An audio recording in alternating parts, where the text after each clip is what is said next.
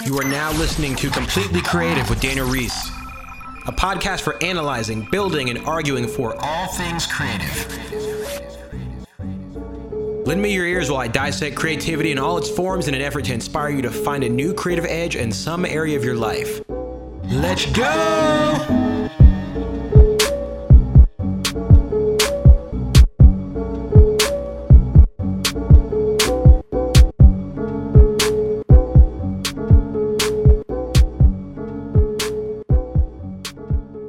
What's up, guys? Daniel Reese here. Today's episode, we'll be speaking with Ansgar Strother about micromobility. And I've had the pleasure of working with Ansgar Strother for a better chunk of this year of 2020. And I've really had the pleasure to learn a lot about micromobility and the role that it can serve not only now, but as we move forward in the future and it evolves. The entire way that people travel from point A to point B is changing through micromobility. And before we dive into that, how would one define micromobility? So, micromobility is transportation using lightweight vehicles such as electric scooters, bicycles, or even electric pedal assisted bicycles. And those are borrowed as part of the self service rental program in which people rent vehicles for short term use within a town or a city. Micromobility constitutes forms of transportation that can occupy spaces alongside your cars and your buses and your other public transit. It's become far more efficient of a way to travel short distance. And short distance is a significant amount of travel relative to travel in general. E scooters and e bikes are much, much cheaper to produce over cars and buses, and they're also much more eco friendly, and due to the smaller size, they make better use of spaces for parking and storing away. As cities face this rapid population growth, the need to move more residents through existing transportation networks is becoming more and more important, and this is the role that micromobility fills. But I think the potential extends well beyond connecting people to just mass transit.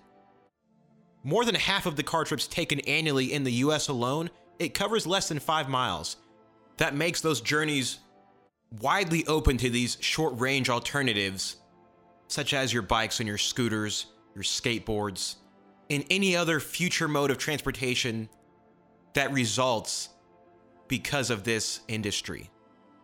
I haven't even gotten into the health benefits of recreational use, just the idea of being out in nature, soaking up the sun, observing things on your ride that you don't normally observe when you're in a car. Let's dive into all that with Ansgar right now. All right, guys, we are speaking with Ansgar Strother. How's it going, man? Doing well today. Good. It's excited to have you on here and uh, go through some of these questions here. So, giving a little bit of context here, Ansgar is the CEO of Movatic. But to start with that, how would you describe Movatic to somebody who has no knowledge of the company whatsoever? Great. So uh, first off, Daniel, thanks for having me here today. So to describe Movatic, I like thinking of it as we're really your partner in technology. So we happen to create some of the best software in the industry to allow you to, you know, share scooters, share bikes, e-bikes, kayaks, and a whole host of other assets. But first and foremost, we're your tech partner. Awesome. And I think that's a really short and sweet description of somebody who would have no idea of what Movatic's all about. So, with that being said, what made you start Movatic?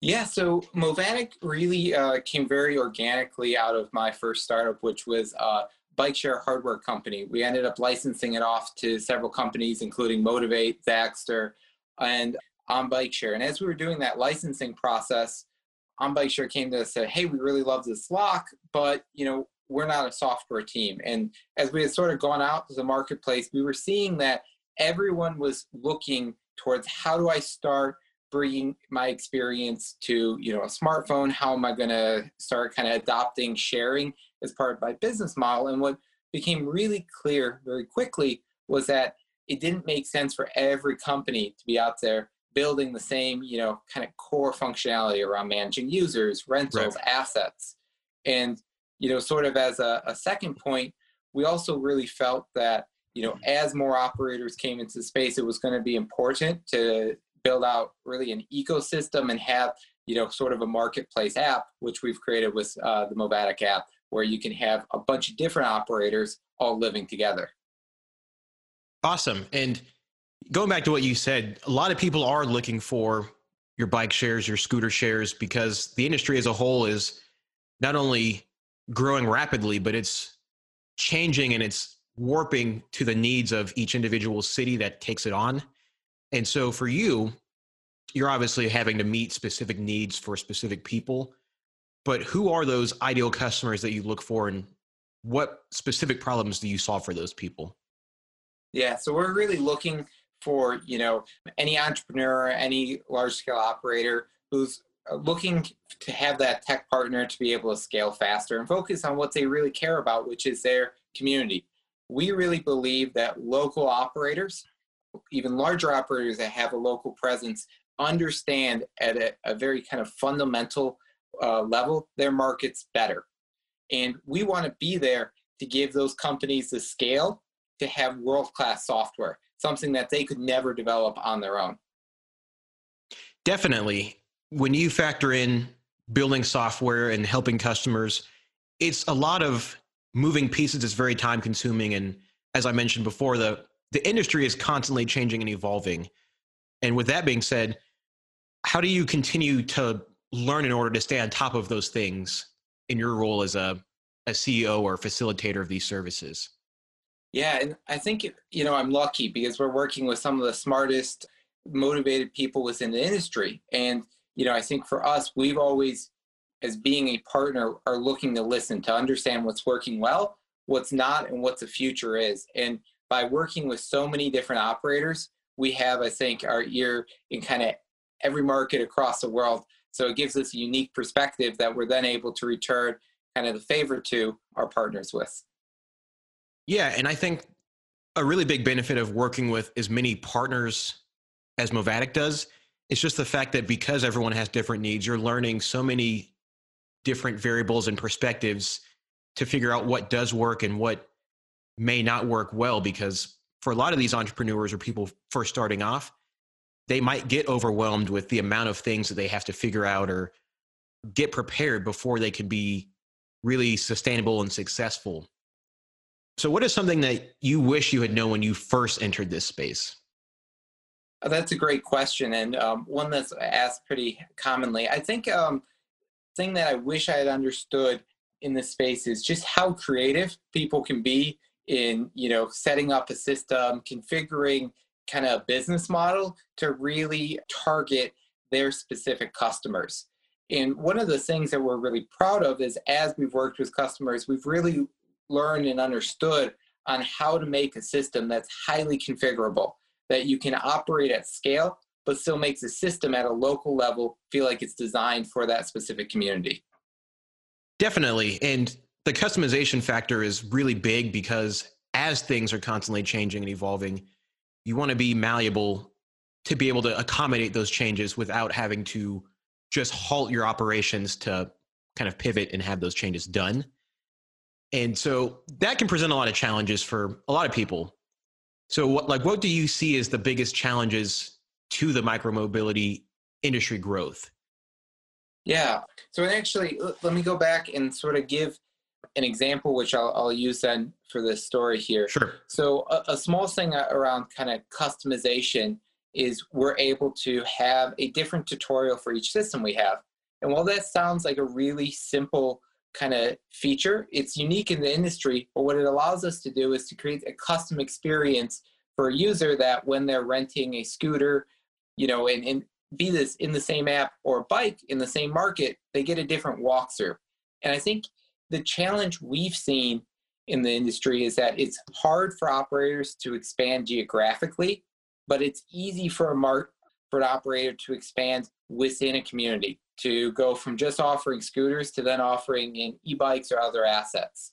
So, you know, as we talk about that configurability and flexibility, that's where we really can see our ability to come in and help um, operators expand by allowing them to launch multiple asset types multiple business markets all in the same market. So, in other words, you would say going deep is better than going wide. Uh, yep, I would agree with that. Okay, cool. I think that's a good way to to sum up the way that that works, and that's always what I was taught in marketing. Uh, rather than going wide and trying to get a bunch of people, taking the few people that you know like your product and service and like you as a person, and just going even deeper with those people and deepening those relationships because uh, from that you not only get a more loyal customer base, but they may recommend other people from their circle to you, and those people already come in as very warm leads because of the relationship that you've built. Now, with this year in particular, COVID 19 has basically dominated the way a lot of businesses worked. Yeah. And so, how has it impacted Movatic and the industry as a whole this year? Yeah, I think it's been a double edged sword for the industry because, on the one hand, what's safer than, you know, more socially distanced than getting on a bike, getting on a scooter? You're outdoors, you know, mm-hmm. not in a confined area. On the other side, it's decimated kind of out of state tourism, international tourism. So I think for a lot of operators, what we saw was an initial shock where, oh my gosh, I don't have commuters going into work anymore. What happened to my tourism? To then uh, a repositioning to focus more on local recreational usage. And our software really supports recreational usage well with the ability to do multiple rates, couponing. So we were able to really support our operators in that transition and something I'm quite proud of. Yeah, and I love the point of people pivoting to even more of a recreational use. That's something that I did personally this year where I went from not riding a bike too often to riding almost 5 days a week because when you're at home all day every day and you're looking for any reason to just get out the house and go explore but sort of do it in a responsible and safe way bikes, scooters, anything on the micromobility side is still a safe way and reliable way to not only commute from A to Z, but to continue to be safe. You know, at the end of the day, hopping on a bike or hopping on a scooter is still very fun, but it's not like you have 20 people on a scooter, so it's just also safe. And I've seen how some of these cities are accommodating by having these sanitation stations and then going back to what you said about the custom tutorials, they'll throw in just the responsibility of maybe cleaning off the handles or the seat and just being aware of the situation that we're in right now. So I think yeah, that those are all really good points. Yeah, I was just going to add, and I think that's really important to remember to still you are contacting a service to be washing your hands and supporting operators in those tutorials is something we've definitely jumped on doing. And of course, you know, people should still be washing their hands and doing all these other things to stay clean. But I think now it's just more prevalent than ever that people are aware of these things and keeping them at the front of their mind so we can continue to make this a reliable system for everyone. But as things change and evolve and uh, we adapt, what would you say is the biggest area in your role as a CEO and a facilitator that you're curious about right now and why? So I, I think, you know, for anyone in their career, it's always really important to continue to learn and, and grow. I'm a big advocate and believer of, you know, reading or as it would be listening to audiobooks regularly. And for kind of personal area of growth, I think the CEO role is so interesting in that if you're at least doing, at least in my view, doing the job right, it's really about enabling others to do their best work. So how is it that you can set up an environment where people are supported and empowered to be able to go out and you know achieve phenomenal things as a team? So anything where I can learn to improve those skills is definitely something I'm looking and checking out. Awesome. I agree 1000%. And the book thing really resonates with me is that's also probably a habit I picked up about three years ago where maybe I'm reading two to three books every single month now. And there are just so many options out there that, you know, not only for books, but just in general, where people can probably get overwhelmed just by looking for where a starting place is. Do you have any particular book recommendations for people in not only this industry, but maybe in a maybe a leadership role? Yeah, um, a, a, lot of great ones out there. So I'll just go with one that I did recently that I really enjoyed uh, Atomic Habits.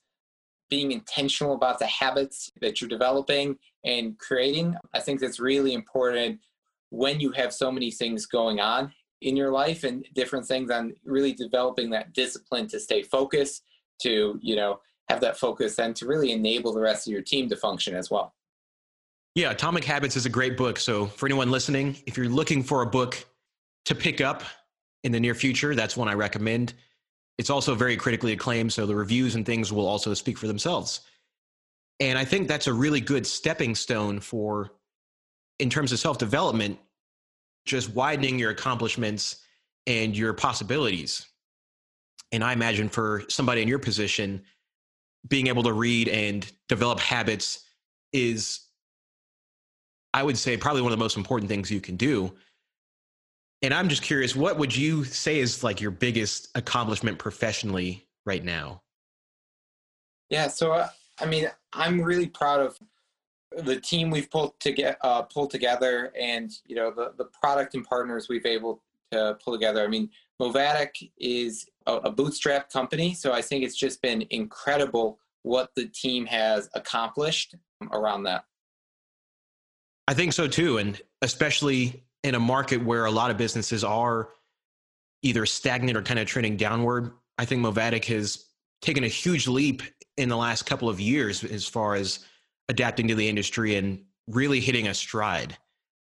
And, you know, a lot of that comes down to leadership, the team, and the decision making process for how things are executed. Now, I'm curious, how would you describe your decision making process. So, for example, would you base decisions more on gut or on trends or data, and and why? Yeah. So first off, I got to give a, a, plug saying that I'm a Michigan man. So um, I believe in the team, the team, mm-hmm. the team. So really, I think it's about everyone being empowered to make data driven decisions. So, you know, I, I think that the the part if you're doing the entrepreneurial process right is about let's go and try something and then let's actually collect some data to see if it worked so you know a lot of times i think it's easy to fall into a mode where you're like okay we have to have a certain amount of data before we do anything at which point nothing happens. But if you don't have that data side then you never know if you've actually accomplished anything either. Yeah i think that there's a kind of a fine line between balancing getting enough data and being able to take action on that data and realizing that speed is better than perfection you know if you don't get started then you have no results to really build off of. So is any part of that process based on gut at all or is it mostly just data for you? I think at a certain point being an entrepreneur is creating something new. So mm-hmm. there is a level of gut in all of this here uh, saying that you know i've talked to all these people i've, I've uh, I see a market need. You know, they say they're willing to do something, but at some point you actually have to see if people are willing to do it, if it can be built. You know, does it work as you expect? And that's where I think, you know, kind of doing your homework, taking that risk, and then measuring religiously to see if that bet made sense. That's kind of the, the true entrepreneurial process. And then iterate a thousand times, and you'll probably end up in a pretty good space. Yeah, I agree with all of that for sure at the end of the day, without any action being taken, you really have no results because I see a lot of times with not only in this industry, but for entrepreneurs or entrepreneurs as, as they're called in general, where they'll watch tons of YouTube videos, they'll read tons of books, all of these good habits, but then just take no action on them. So a lot of times when people say knowledge is power, I add in that applied knowledge is power because you can have all the knowledge in the world and it gets you nowhere if you're not actually executing on the things that you're learning. And so for the entrepreneurs, there are key things that they need to be focused on, especially when they're launching a micromobility system. So mm-hmm. what key things would you highlight to somebody who is kind of in the beginning phases and launching that they should be focused on? Yeah, so I think it's really important to try to figure out when you're launching a business, what can you be best at the world at? So when you're starting as a small company, not a lot of things that you can be best at the world at, but you do have some advantages uh, compared to anybody else. You know your local market better than anyone, and especially someone that's at a large corporate headquarters. Right. So finding that specific market, be it the, the hotel that's looking to offer an amenity, apartment complex, or a corporate campus that you could offer this as a service, you know, as a monthly service to, finding those specific specific niches, and then really focusing in on the part that differentiates your business, which is those specific markets, finding the right hardware partner, finding the right software partner, working with great people on insurance so that you can focus your time and effort onto offering that great service to that specific market you found. And then, of course, once you have success, scale rapidly, you know, but once you have that success, that's going to mm-hmm. be the catalyst that allows you to grow and kind of build the business that you dream of long term. Absolutely. And a couple of points on what you just said. Niching is something that I don't think a lot of people understand how important that is. As the saying goes, the riches are in the niches. And you can look at this in almost any industry. People that are really laser focused in one area and a specialist in one area, those are the people who I mean, I guess if money is a, a factor for them, those are the people who tend to make the most revenue and have the most kind of success as a company. But on the flip side of that, around building a team, not thinking that you have to do every single thing. And I liken that to like the Justice League. Every hero in the Justice League has their own unique set of abilities. And so, from the entrepreneurial standpoint, it's your job to say, I'm really good at this thing. And now we need to find our Superman over here. We need to find our Wonder Woman. We need to find our Flash because these people are good at these specific roles. And together we make a really good team and a force to be reckoned with. And so, not even in the micromobility side, that is just kind of baseline entrepreneurial information. But again, going back to the the niche part, I always use the analogy of a dentist. So let's say if you go to the dentist and you tell them you want to get your teeth done, teeth cleaned, you know, whatever you want to call it. And the dentist says, okay, I can clean your teeth, but if you're interested, I can also do your taxes. I can mow your lawn. I can do your plumbing. And then he goes on this long list of things that he could do for you, but it suddenly makes you question the main thing that he should be known for, which is cleaning teeth, because you can only allocate so much time and energy to being good at something. So if you're spread that thin, it's hard to find that really good balance or that stride. So that's why the riches are the niches. Now, kind of going a little bit off the topic here and going back to micromobility. So, one thing I was curious about is from the outside looking in, and especially for me, jumping into the micromobility industry, I'm learning a ton of things about how things work and dispelling a lot of these, I guess, common misconceptions.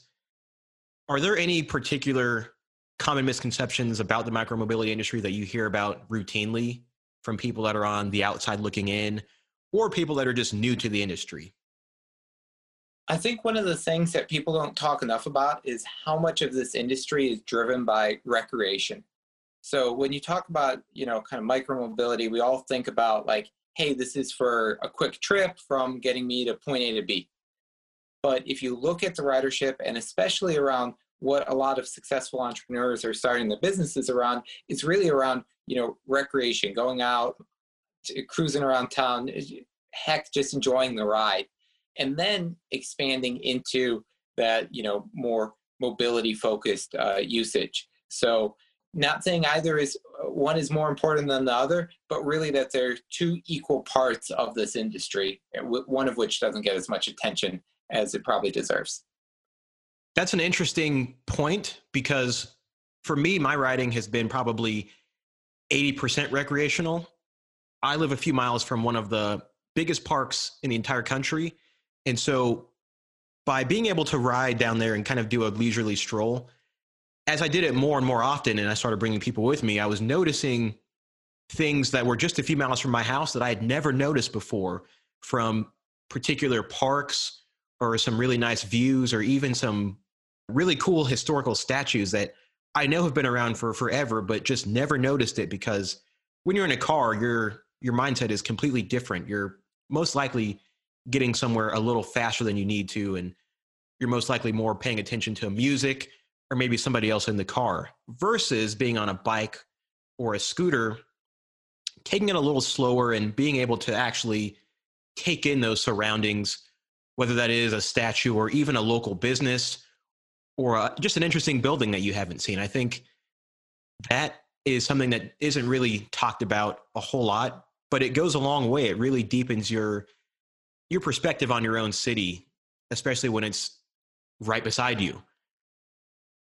Now, learning things about my city and maybe even things about myself, I guess for somebody in your position who hasn't been kind of front facing for your business a ton, I'm curious what is something that most people don't know about you? So this is just a fun random fact here. Yes. Um, we like fun random facts. okay, so the first 26 years of my life, I lived on a open building permit. So my parents built their own home, and then when I uh, got married and moved in with my uh, wife, we were finishing out our basement. So uh, a fun random fact there. So I'm gonna really enjoy sort of construction on the side um, and, and sort of the renovation stuff. You're into the renovation stuff, huh? And the thing with renovation, I don't have a ton of experience with that myself, but renovation, just like micromobility or any of these other projects, it requires a level of creativity. And even if it's just a passion project, I've always, always emphasized the importance of having a creative hobby or something that builds a creativity because that allows you to approach things from a business standpoint and just from an overall life standpoint. You're not looking at things just in a linear way. You're realizing that, okay, I'm looking at either a problem or just life in general, and I'm able to tackle it from many different approaches, which really deepens who you are as a person and your understanding about how life works and how you respond to certain things. So I think it's very important to have those hobbies, whether it is something around the house or picking up a paintbrush and and doing something creative that way. Well, I think that's really why I love the job, and I really think all of the team loves it is because every day we get to work with highly passionate people and really work with them on how do we problem solve and iterate to allow them to accomplish their dreams. So I, think that's a very creative and rewarding process. Do you have any other creative hobbies as far as building that creative energy, or is that kind of your main one there? Got that one, um, the job, and then really the other hobbies are about kind of getting some exercise, getting outdoors. Uh, really enjoy hiking, backpacking, and skiing. Um, it's something my wife and I both really enjoy doing together. Yeah, and a really interesting part to kind of add on to that. A lot of entrepreneurs, it's not a surprise, and I, I bring this up a lot, but it's not a surprise when you see a high level entrepreneur who is in really, really good shape, maybe even jacked, because they're realizing not only is their mental health and their mental capacity very important, but as that scales, you have to scale your self care on top of that as well. And so the people that I kind of have in my inner circle who make you know 100k 100 million whatever annually monthly you name it these are the people who have such crazy like work hard play hard activities and uh, one of my friends we went to thailand and we were on an island koh samui we were there for about a week in a villa out there and his his level of like self-care i thought i was doing a lot for self-care but he really kind of had a light bulb moment for me in terms of how he was doing things. And this guy was going to bed at like 8 p.m. and stuff. Not something I'll ever do, but you know, when we got out there, we were getting massages almost every day. We were going to shooting ranges, doing shopping, and we had a chef that was just cooking us meals. Like the level of self care that we had was something that honestly kind of changed my perspective on it as a whole. And so that's just one thing that I try to drive home for people who are in these positions that are not always going to be the most fun. I mean, the journey is not always sexy. A lot of times it's probably not sexy at all. So that's why the self care part is very, very important. Now, with that being said, is there anything else that you would like to add that you don't think that we have covered? I think the one thing I would add is just kind of the golden age that we're living in for starting your own business. It has never been easier to find kind of a niche to go out, partner with a company uh, like Movatic on the software, partner with other hardware manufacturers, and to launch a business that brings something to your community and provides you with stable income that you can continue to grow from. So, for anyone thinking through it, looking at doing it, really encourage you to follow through and uh, you won't regret it. I think the future of micromobility and really broaden out even say of rental and sharing is it to become really more ubiquitous and connected. And what I mean by that is right now you have to download a specific app, even though we don't really care about what apps the content is in. I think mm-hmm. the future is when you get to a hotel, you know, and you're you're using the Hilton app or on the Hilton website, you'll be able to see that there's a scooter or bike in front and be able to check it out as part of that kind of standard flow. As part of an employee, you'll be able to check and rent out an asset part of the you know employee website or employee app that you already have instead of having all these different kind of concepts uh, different assets segmented. And that's something that you know we've been as kind of the tech company really focused on working towards. We're going to be rolling out beginning of next year a fully public api we'll be the only company doing this where every single capability will be available to developers from our platform to integrate and pull into their existing experiences so I, I think that's the future is greater connectivity so that these services can be completely ubiquitous love it now, for anyone who is specific on the micromobility industry in general, where would you direct them to get started? To get in contact with us. So check out movatic.co. We got some great blog posts of materials there and uh, reach out to our team and we'd be happy to work with you to get your business launched. Awesome. Ansgar, everyone. Thanks for hopping on and chatting. I hope that you guys listening from your phones and laptops got something substantive from this. I think this was a fun little chat. And I hope to see you guys or hear from you guys soon. All right, guys, that's the end of the episode with Mr. Micromobility himself, Ansgar Strother. Now, to finish this off, I think it's just as important to realize the tremendous opportunity that bikes and scooters themselves have in not only their usability, but the business models in which they exist. And that's something that I don't think is talked about enough. And that comes down to targeting specific areas to keep ridership efficient and actually useful to the people that it's designed to serve, ensuring adequate safety for riders and system operators, and collaborating with city officials to build reasonable regulations while proactively addressing city concerns. With that being said, our conversations with industry leaders have made it pretty obvious that we're only scratching the surface in what's possible. And that's with not only business models, but also vehicle shapes, sizes, and capabilities. So we expect to see a variety of new and fun designs emerging in the near future, honestly. And those designs will stretch the definition of what's considered to be micromobility. It's going to be an exciting transformation and journey, and I can't wait to see what else comes next.